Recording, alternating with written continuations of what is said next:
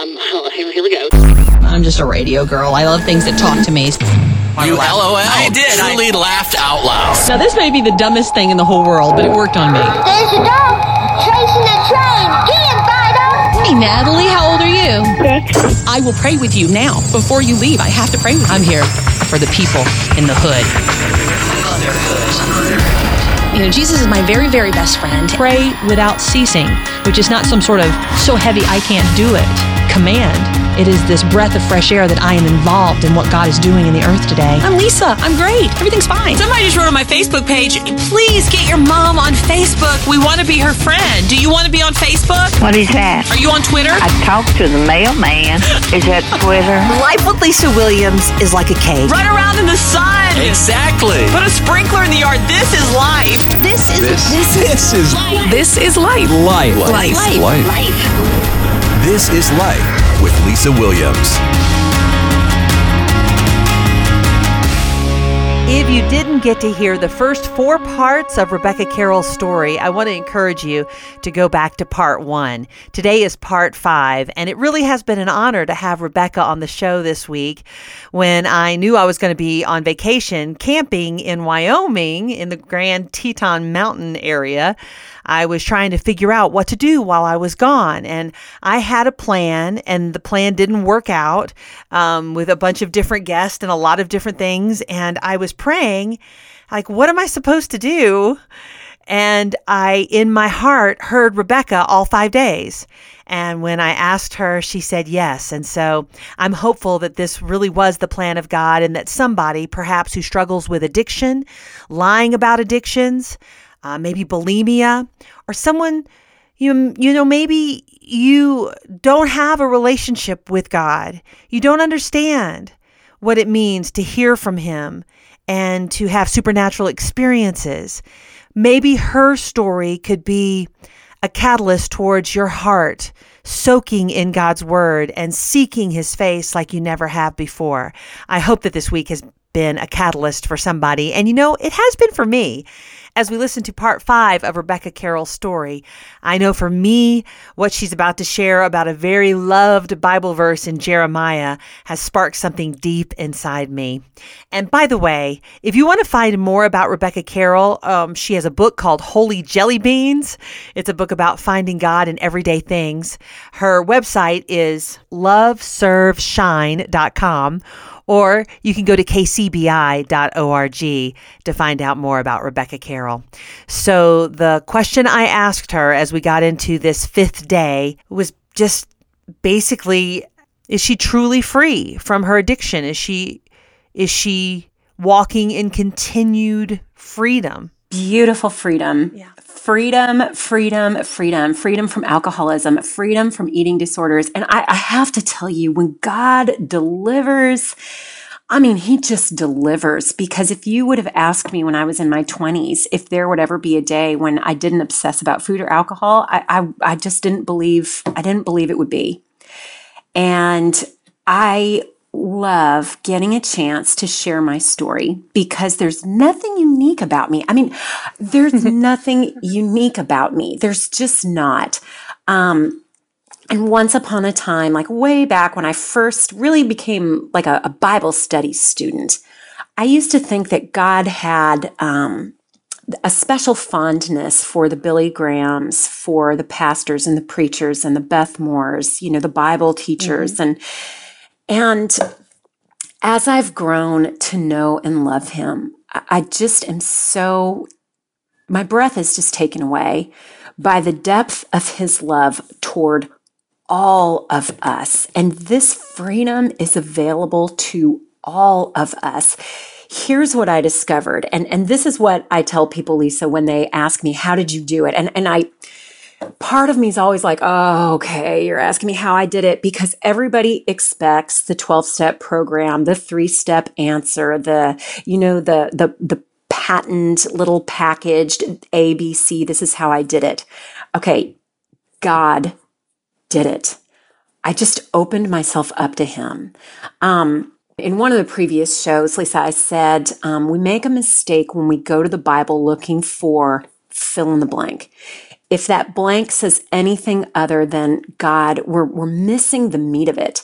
So how, how did my deliverance work? It started when I just started going through the New Testament um, and journaling my way through it. And I know that sounds like a big project. Okay. It took over a year, but I would spend um, a certain amount of time a day in the Word in a quiet place with no interruptions and allowing God to speak to me. You know, um, Psalm 25 says, The Lord confides in those who fear him. He makes his covenant known to them. Okay, what's a covenant? Well, the covenants, the covenants were how God revealed his plan of salvation. And so we go through life, we want to know what the plan is. What's the plan, Lord? What's the plan, Lord? What's the plan? Yeah, that's what we always, I mean, it's constantly, Yeah. "What- what's the plan? What am I supposed to do? Just tell me what to do. I need the plan. Yeah.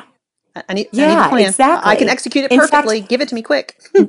what is our coffee cup Bible verse? Our coffee cup Bible verse, the verse that we always go to is Jeremiah 29 11. For I know the plans I have for you, declares the Lord, plans for welfare, not for evil, to give you a future and a hope. Okay, we make a huge mistake when we stop there because because then if that's where we stop all we're ever going to do is we're going to seek the plan but listen to what he says next listen to verses 12 and 13 he says then you will call upon me and come and pray to me and I will hear you. Notice who the subject of every mm-hmm. verse is. Mm-hmm. You will seek me and find me when you seek me with all your heart. Okay. We got to stop going to God for the plan. God is the plan. God is the plan. Okay, just that is, we could camp right there. Forget about camping in the Tetons. I want to camp right there for the rest of my life. Rebecca shared that with me a few days ago, and everyone I talk to, I say, Hey, have you ever thought about this? I can't stop thinking about. He's the plan. For I know the plans I have for you. And if you seek me, you'll find me. If you search for me with your whole heart, he's saying, I can see this, that he would be saying, I am the plan for your life. Exactly, exactly. And and back to verse, um, back to twenty nine, and or I'm sorry, verse uh, Psalm twenty five. I want to say it's twenty five twelve, but but um, I could be wrong. It's it's Psalm twenty five. He says, "The Lord confides in those who fear Him. He makes His covenant, His plan, known to them." Okay, so God has things to say to you that he is not going to tell me, that he's not going to tell your pastor or your best friend or, you know, your favorite Bible teacher. God confides in those who fear him, those who come to him. He knows your heart like nobody else. He is the only one that can truly know your heart, including you. I mean, we don't even know our own hearts, Lisa. That's the truth. And yeah, and so um no one can minister to to your heart like the Lord can. But when we don't go to the Bible looking for God, when we go looking for the plan, we're always frustrated because he's the plan. Now here's another funny thing. Here's here's why I like to camp in this too is because back in 2009, I was just rocking and rolling on a country music morning show in Dallas, Texas, having a great time, married, two kids. Um, I didn't want to be a Bible teacher. I didn't want to speak at women's conferences. I didn't want to write a book. I didn't want to do any of those things. Those things hadn't even entered my sphere of consciousness yet. But as I sought the Lord, the Lord revealed the plan. And now it's like I, I I'm doing things I didn't even know to pray for. I, I would not have prayed to do half of the things I'm doing today. And now uh, I, I I do. I get to speak to groups of women, and I, and I get to love on them, and I get to work at a Christian radio station now. I'd never wanted to do that before. Um, you know, the Lord has blessed me um, at this point in my life to be able to take some seminary classes. So I'm I'm really getting to scratch that Bible study itch, and so. But none of those were revealed to me until I stopped looking for the plan and I started looking for Him. It's not just a Bible verse. It's not just a song. It's not just your best friend encouraging you. It's not a man or a woman or having kids. It really just isn't. All of those things are beautiful and wonderful, but it is Him. He is the plan. I mean, I, I'm just going to make myself cry because I needed to hear this. And so, and so, Rebecca, I felt like after I met you when I was visiting Dallas, I remember walking away thinking several things. One was, whoo, that woman loves the Bible. Whew.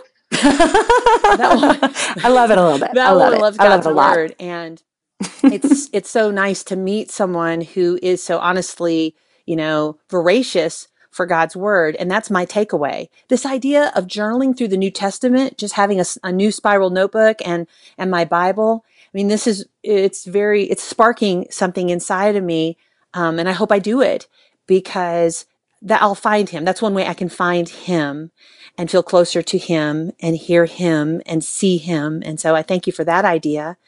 And um, yeah, I thank you for for sharing all of your story. I mean, is there anything else that you would like mm-hmm. to say as you know we're kind of wrapping up, you know, the last five days?